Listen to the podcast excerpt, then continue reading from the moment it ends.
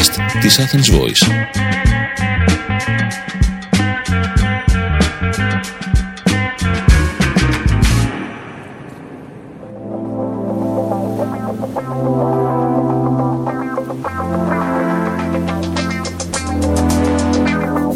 Καλησπέρα και καλώς ήρθατε, ή μάλλον για χαρά. Όχι καλησπέρα, γιατί μπορείτε να, μα- μπορεί να με ακούτε κάποια άλλη ώρα της ημέρας. Καλώς ήρθατε στα τσουλομαγειρέματα on air από την Athens Voice number 2.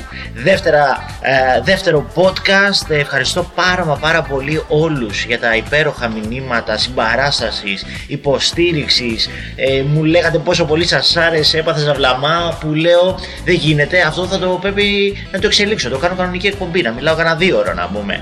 Λοιπόν, παιδιά μου σας ευχαριστώ πάρα μα πάρα πολύ. Συνεχίστε να μας στέλνετε μηνύματα με ιδέες, τι θέλετε να ε, λέμε εδώ στα τσουλομαγειρέματα on air. Και πάμε να ξεκινήσουμε παιδιά, πραγματικά σας μιλάω, ανυπομονούσα να κάνω αυτό το podcast για τον εξής σημαντικό λόγο. Ήθελα να χαλαρώσω. Παιδιά, η, σημερι- η- αυτή η εβδομάδα ήταν μέσα στο τρέξιμο.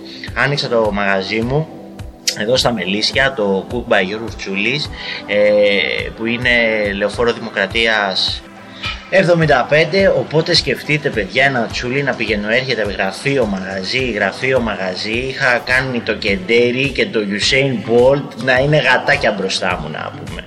Αλλά δόξα τω Θεώ όλα πήγανε καλά, ε, όταν ανοίξει και η εστίαση σας περιμένω φυσικά να τα πούμε και από κοντά. Λοιπόν, πάμε τώρα στο θέμα του σημερινού μας podcast που είναι παιδιά ένα πολύ ωραίο θεματάκι που μου το ζητήσατε και είναι, αφορά μάλλον τους νέους ανθρώπους που μπαίνουν στην κουζίνα, δηλαδή τους φοιτητές, τους νούμπις τελείως, τους, τις νέες νοικοκυρές, ε, πείτε το όπως θέλετε, πάμε να σώσουμε αυτούς τους ανθρώπους που έχουν και αυτή την ανάγκη να μαγειρέψουν και να φάνε ένα ωραίο φαγάκι να πούμε. Πάμε να τους σώσουμε. Τουν, τουν, τουν, τουν, τουν, τουν, τουν. Τσούλη σε δράση να πούμε. Λοιπόν, ο δεκάλογος λοιπόν του αρχάριου μάγειρα για να μην μασάτε ποτέ μα ποτέ μέσα στην κουζίνα ακόμα και αν είναι η πρώτη φορά που μπαίνετε μέσα σε αυτή. Εδώ ξεκινάει τώρα, ακούστε τώρα, number one. Τουντούν. Αρχικά παιδιά μου, μέσα στην κουζίνα χρειάζεται οργάνωση. Έτσι πρέπει να έχουμε σωστή οργάνωση, να ξέρουμε που είναι το κάθε τι μέσα στην κουζίνα. Δηλαδή που είναι τα μαχαιροπύρουνα, πολύ βασικό για να μπορούμε να φάμε. Που είναι τα μαχαίρια μας για να μαγειρέψουμε. Που είναι οι κατσαρόλες μας. Που είναι οι κουτάλες μας. Και χρειαζόμαστε φυσικά ένα βασικό εξοπλισμό όσο αφορά τα σκεύη μας και τις ε, συσκευές μας, έτσι. Τι θέλουμε; Σίγουρα θα χρειαστούμε ένα ξύλο κοπής. Ένα, το ό,τι πιο φθηνό βρείτε στο σούπερ μάρκετ, παιδιά. Δεν χρειάζεται τώρα να πείτε σε έξοδα. Ένα ωραίο ξύλο κοπής. Ένα τηγάνι βαθύ, αντικολλητικό κατά προτίμηση, γιατί ξέρω οι νέοι και δεν τα φαγητά σας, οπότε έρχεται το, το αντικολλητικό τηγάνι και δεν καίει τίποτα. Έτσι, και ένα μαχαίρι θέλετε γενικής χρήσης που είναι τα μικρούλικα τα μαχαιράκια που είναι για να ξεφλουδίζετε. Και ένα μαχαίρι, τώρα δεν σας λέω να πάρετε του, του σεφ που είναι αυτό που βλέπετε τώρα στις τηλεοράσεις και τέτοια. Πάρτε ένα μαχαίρι που μπορείτε να το ελέγξετε εσείς έτσι για να μπορείτε να κόβετε. Και φυσικά προσέξτε ε, ε, δεν θέλω βιασίνες μέσα στην κουζίνα. Χαλαρά. Βάλτε τη μουσική που γουστάρετε μπείτε σε ένα mood το οποίο εσάς σας φέρνει σε μια ωραία ψυχολογική κατάσταση και ξεκινήστε να κάνετε τηγανιτά αυγά. Γιατί όχι, ωραίο φαγητάκι είναι, γι' αυτό δεν κατάλαβα. Άμα αυτό είναι η αρχή. Μετά, μόλις μάθουμε να τηγανίζουμε αυγά, θα πάμε να κάνουμε μια σούπα. Number 2. Τουντουν. Θέλουμε μία ποικιλία μπαχαρικών, παιδιά. Είναι, ξέρετε, τα μπαχάρια, τα μπαχαρικά γενικά είναι αυτά που μας δίνουν τη γεύση στο φαγητό μας. Οπότε θα μας δώσει επιλογές για να κάνουμε και τα πιάτα μας πιο απλά, έτσι, και μυρωδάτα και νόστιμα. Μην ξεχάσεις φυσικά, φιλαράκο, η φίλη μου, να αγοράσεις μουστάρδα που ταιριάζει στα περισσότερα κρέατα. Έτσι. Και μπορείς να πάρεις και μια σκόνη σκόρδου, αντί να κοίτα, αντί να ψιλοκόβεις σκορδάκι και να μυρίζουν τα χέρια σου, πάρε τη σκόνη και απλά ρίχνεις μες στο φαγητό σου και τελείωσες. Τελείωσε, δηλαδή σου έχω τη λύση. Οπότε έχεις ένα αλάτι πιπέρι, γιατί αυτά τα δύο είναι μπαχαρικά, έτσι. Αλάτι πιπέρι, πιπέρι, το είπαμε προφορά, ε, κανέλα, γαρίφαλο στη σπάργα στον ανήφορο, ε, τι άλλο μπορεί να χρειαστούμε, ε, λίγο μπαχάρι, ε, σκόνη που σας είπα σκόρδο, ginger για τους πιο μερακλείδες, μπορείτε να μπει και σε κανένα τσαγάκι, σε σκόνη ένα, να παίξουμε ένα detox τσαγάκι με τζεράκι, ε, οπο, οπο, οπο. Τρίτο, τουντούν! Μπαίνετε στο site μου, γιώργοστούρης.com παιδιά μου και βλέπετε μία συνταγή. Το πρώτο πράγμα που πρέπει να κάνουμε όταν βλέπουμε μία συνταγή είναι να τη διαβάσουμε αναλυτικά πρώτα απ' όλα ήσυχα χωρίς να κάνουμε τίποτα. Δηλαδή, παίρνουμε ας πούμε κοτόπουλο με πατάτες στο φούρνο. Πάμε να δούμε τα υλικά, όπα όλα να είναι αναλυτικά ωραία και περιγραφικά, τα βλέπουμε και μετά πάμε στην εκτέλεση και διαβάζουμε την εκτέλεση σαν να είναι βιβλίο. Μπουρουμπουρου, μπουρουμπουρου, μπουρουμπουρου, μπουρουμπουρου, την καταλαβαίνουμε, την αποθηκεύουμε μέσα στο μυαλό μας και μετά ξεκινάμε να μαγειρέψουμε. Το καταλαβαίνουμε αυτό; Πολύ απλά τα πραγματάκια. Πάμε στο νούμερο 4. Ντουντούν. Πρέπει ο χώρος μας να είναι τακτοποιημένος παιδιά όταν μπαίνουμε στην κουζίνα και να είναι καθαρός. Γιατί όταν υπάρχει ένα μπάχαλο και ε, αλλού κρεμμύδια, αλλού σκόρδα, αλλού πατάτες αγχωνόμαστε και δεν ξέρουμε τι να κάνουμε. Οπότε θέλουμε να δώσουμε βάση στο να είναι καθαρός ο χώρος μας και να έχουμε και κάποια προετοιμασία. Δηλαδή τι εννοώ αυτό; Πάμε, κοτόπουλο με πατάτες, έτσι στο φούρνο. Τι πρέπει να κάνουμε σαν προετοιμασία, να καθαρίσουμε τα, τις πατάτες μας με το μαχαιράκι μας γενικής χρήσης που είπαμε στο νούμερο 1. Ντουντούν, όταν θα λέω νούμερο θα λέω ε, στο νούμερο 1 και ε, με αυτό το μικρό το μαχαιράκι καθαρίζουμε την πατατούλα, μου, την πατατούλα μας. Και μετά τι κάνουμε, τις κόβουμε τις πατάτες μας. Αυτό είναι μια προετοιμασία, έτσι.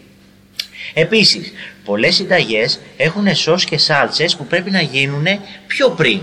Δηλαδή, θέλουμε να κάνουμε barbecue sauce και θα τη σερβίρουμε την barbecue sauce με το burger μας. Θέλουμε να κάνουμε burger night. OK. Okay. Τι θα κάνουμε, δεν θα πάμε να ψήσουμε πρώτα τα μπιφτέκια μας και μετά θα κάνουμε την barbecue sauce, γιατί τα μπιφτέκια θα κρυώσουν. Βέβαια, δεν θέλουμε να φάμε παγωμένο μπέργκερ. Οπότε, τι κάνουμε, επειδή είμαστε τσίφτιδες και ακούμε τσουλομαγειρέματα on air εδώ από την Athens Voice, κάνουμε πρώτα την barbecue sauce που δεν μας ενδιαφέρει, κρύα θα τη φάμε ούτως ή άλλως να είναι μέσα στο μπεργκεράκι μας και μετά συνεχίζουμε ε, την υπόλοιπη ε, διαδικασία. Πάμε στο νούμερο 5. Τουντούμ. Υπάρχουν πολλές ε, μέθοδοι μαγειρικής και είναι σημαντικό να γνωρίζουμε τις πιο βασικές. Δηλαδή, το σοτάρισμα για παράδειγμα, το ακούτε στις τηλεοράσεις, πείτε το σοτάρισμα, τσιγάρισμα.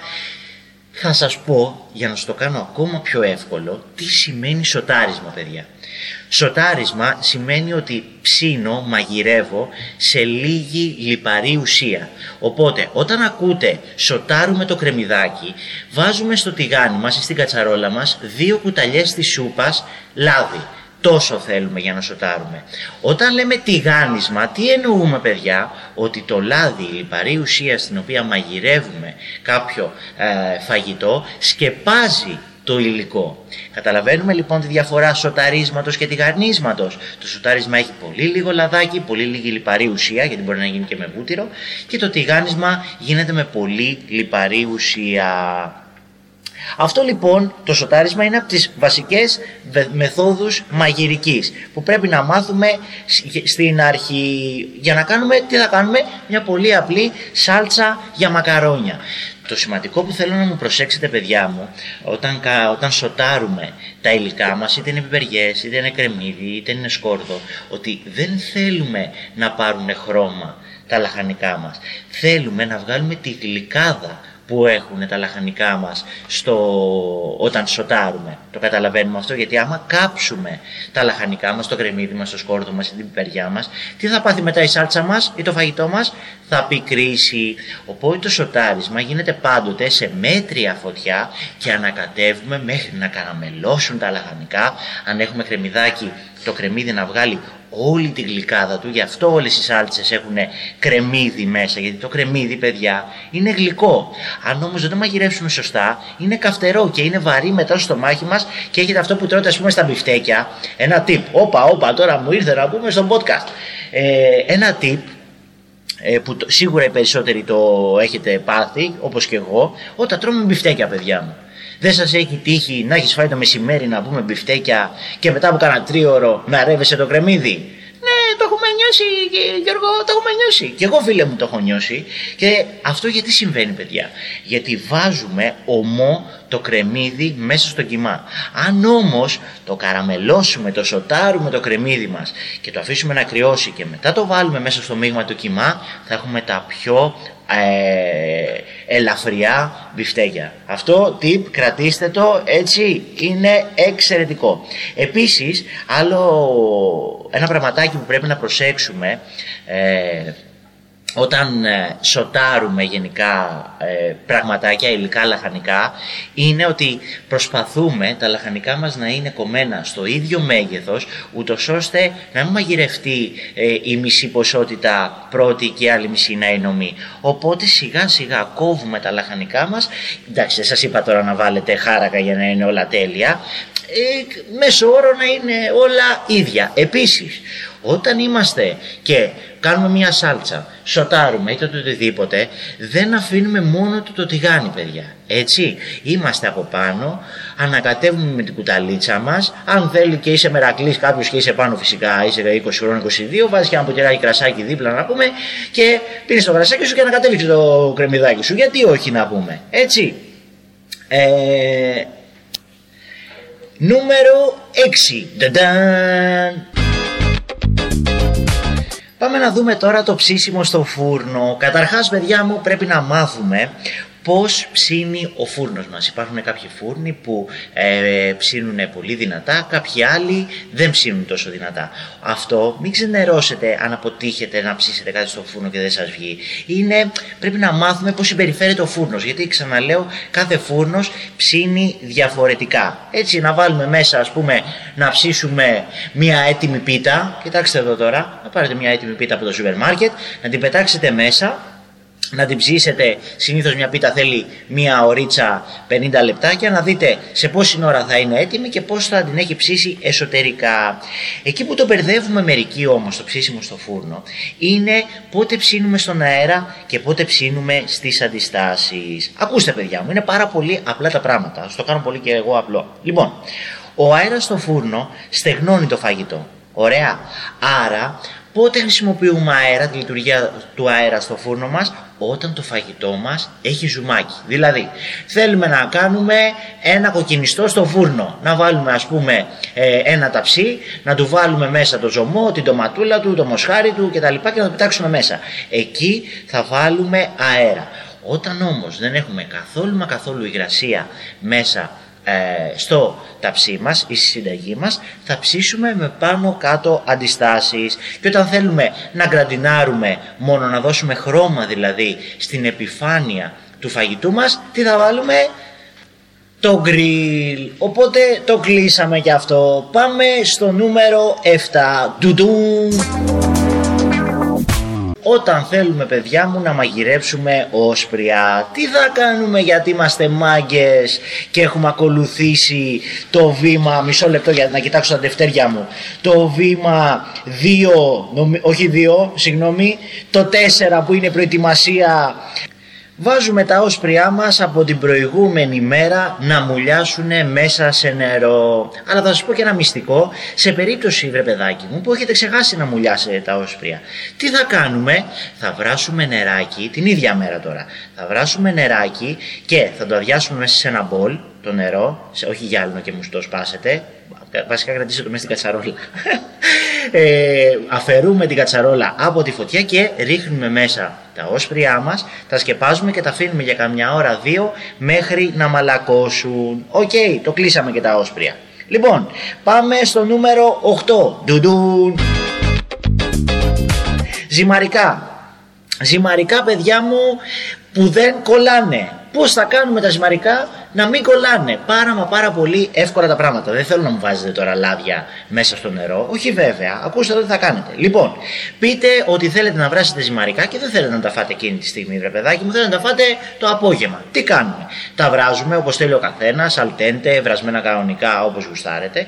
Τα σουρώνετε και κατευθείαν τους ρίχνετε κρύο νερό. Τους ρίχνουμε κρύο νερό και τα ανακατεύουμε ούτως ώστε να σταματήσουν να συνεχίζουν να βράζουν και να παραμείνουν όπως τα θέλουμε. Οκ.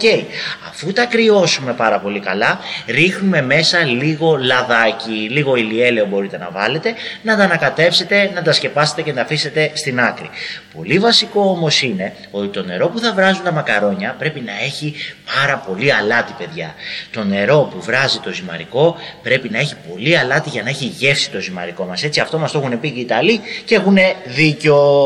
Πάμε τώρα στο νούμερο 9. Πώς διαχειριζόμαστε παιδιά μου τα ομά κρέατα και ειδικά το ομό κοτόπουλο. Μεγάλη προσοχή όταν έχουμε ομό κοτόπουλο στην κουζίνα μας γιατί έχει σαλμονέλα. Οπότε καλό θα ήταν όταν θα πάμε να κόψουμε κοτοπουλάκι στο ξύλο κοπής κατευθείαν να, να φορέσουμε γάντια εννοείται ποτέ με γυμνά χέρια έτσι γιατί δεν θέλουμε να μεταδώσουμε τη σαλμονέλα και τι κάνουμε; Με το που το κόψουμε το κοτοπουλάκι μας το αδειάζουμε σε ένα μπολάκι και πλένουμε κατευθείαν και πάρα μα πάρα πολύ καλά το ξύλο κοπής μας και το μαχαίρι μας. Και αν θέλουμε να βάλουμε το κοτόπουλο μέσα στο ψυγείο, το σκεπάζουμε πάρα πολύ καλά με μεμβράνη και το βάζουμε κάτω-κάτω στο ψυγείο. Γιατί το κάνουμε αυτό, γιατί αν το βάλουμε πάνω-πάνω στο ψυγείο το κοτόπουλο και δεν το έχουμε κλείσει καλά, ο έλικας που έχει μέσα το ψυγείο θα μεταδώσει τη σαλμονέλα σε όλο μας το ψυγείο και δεν το θέλουμε αυτό.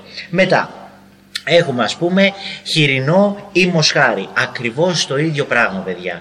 Πρέπει να πλύνουμε πάλι ε, το ε, ξύλο κοπής μας και το μαχαιράκι μας κατευθείαν για να μην έχουμε μικρόβια ε, στην κουζίνα. Πώς γίνεται τώρα, σας πω κάτι που το έχω συναντήσει πολλές φορές και το κάνουν λάθος, ότι πάμε και μαγειρεύουμε ένα κρέας το οποίο το έχουμε βάλει στην κατάψυξη. Παιδιά, αυτό είναι λάθος. Δεν παίρνουμε ένα κρέας και κατευθείαν το πετάμε μέσα στο, από την κατάψυξη και κατευθείαν το πετάμε μέσα στο φούρνο. Είναι λάθος και γιατί μπορεί να αναπτυχθούν μικροοργανισμοί. Τι θα κάνουμε, βγάζουμε το κοτόπουλό μας ή το κρέας μας το οτιδήποτε από την κατάψυξη και το αφήνουμε να ξεπαγώσει με φυσικό τρόπο είτε έξω είτε μέσα στο ψυγείο άμα δεν βιαζόμαστε. Είναι πάρα μα πάρα πολύ βασικό αυτό το πραγματάκι. Εντάξει, και ούτε μέσα στο μικροκυμάτο μου το βάλετε γιατί το έχω δει και αυτό. Να μου ξεπαγώσετε μέσα στο μικροκυμάτο και να μου το μαγειρέψετε το κατεψυγμένο. Έτσι, ποτέ αυτό. Λοιπόν, και πάμε στο τελευταίο, στο νούμερο 10. Ντοντον! Που είναι φυσικά τα αυγά. Πώς βράζουμε ένα αυγό. Το αυγό το άφησα για το τέλος γιατί έχει περισσότερο πλάκα. Λοιπόν, το βάζουμε καταρχάς. Όταν θέλουμε να βράσουμε αυγό, παιδιά, δεν θέλουμε να το βράσουμε κατευθείαν μέσα από το ψυγείο. Καλό θα ήταν να το έχουμε το αυγό κανένα 20 λεπτό, μισάωρο εκτός ψυγείου για να έρθει σε θερμοκρασία δωματίου. Και τι θα κάνουμε, θα βάλουμε το, ένα νερό, ε, μια κατσαρόλα με νερό να βράσει, ok, και με το που βράσει το ε, νερό μας, τότε ρίχνουμε μέσα το αυγό. Και ανάλογα με το πώς το θέλουμε, μελάτο ή πολύ σφιχτό, το ρίχνουμε μέσα και έχουμε ένα timer από το κινητό μας και το βάζουμε από 8 έως 10 λεπτάκια. Από εκεί μετράμε έτσι, από την ε, ώρα που ρίξουμε το αυγό μέσα στο βραστό νερό. Δεν βάζουμε το αυγό κατευθείαν μέσα στο νερό και περιμένουμε να βράσει γιατί τότε δεν ξέρουμε πότε έβρασε το νερό. Οπότε αν δεν θέλουμε ένα αυγό να βγει σφιχτό και θέλουμε να βγει λίγο μελάτο, δεν ξέρεις τι ώρα έβρασε το, πόση ώρα βράζει το νερό και πόση ώρα βράζει το αυγό. Οπότε κοιτάμε αυτά τα δύο πραγματάκια. Πρώτον, να είναι σε θερμοκρασία δωματίου το αυγό και δεύτερον, το νερό να βράζει και μετά να ρίξουμε σιγά σιγά με τη βοήθεια ενός κουταλιού το αυγουλάκι μας μέσα. Δεν το πετάμε κατευθείαν γιατί τι γίνεται, το αυγό θα πάει στον πάτο της κατσαρόλας, θα σπάσει λιγουλάκι και θα μας βγει όλο το ασπράδι από μέσα. Λοιπόν, αυτός ήταν ο δεκάλογος του αρχάριου μέσα στην κουζίνα. Ελπίζω να σε έδωσα ωραία tips σε αυτό το ξυλομαγειρέματα on air εδώ ε, παρέα με την Athens Voice. Περιμένω φυσικά στο Instagram μου ε, ιδέες για τα επόμενα podcast. Ελπίζω να σας άρεσε. Ήμουνα ο Γιώργος Τσούλης και θα παραμείνω να είμαι ε, ο ίδιος. Δεν πρόκειται να αλλάξω το όνομά μου. Φιλάκια πολλά. I love you all. Ήταν ένα podcast από την Athens Voice. Μπορείτε να ακούσετε τα podcast της Athens Voice στο athensvoice.gr και στο Spotify, στο Apple Podcast και το Google Play Music.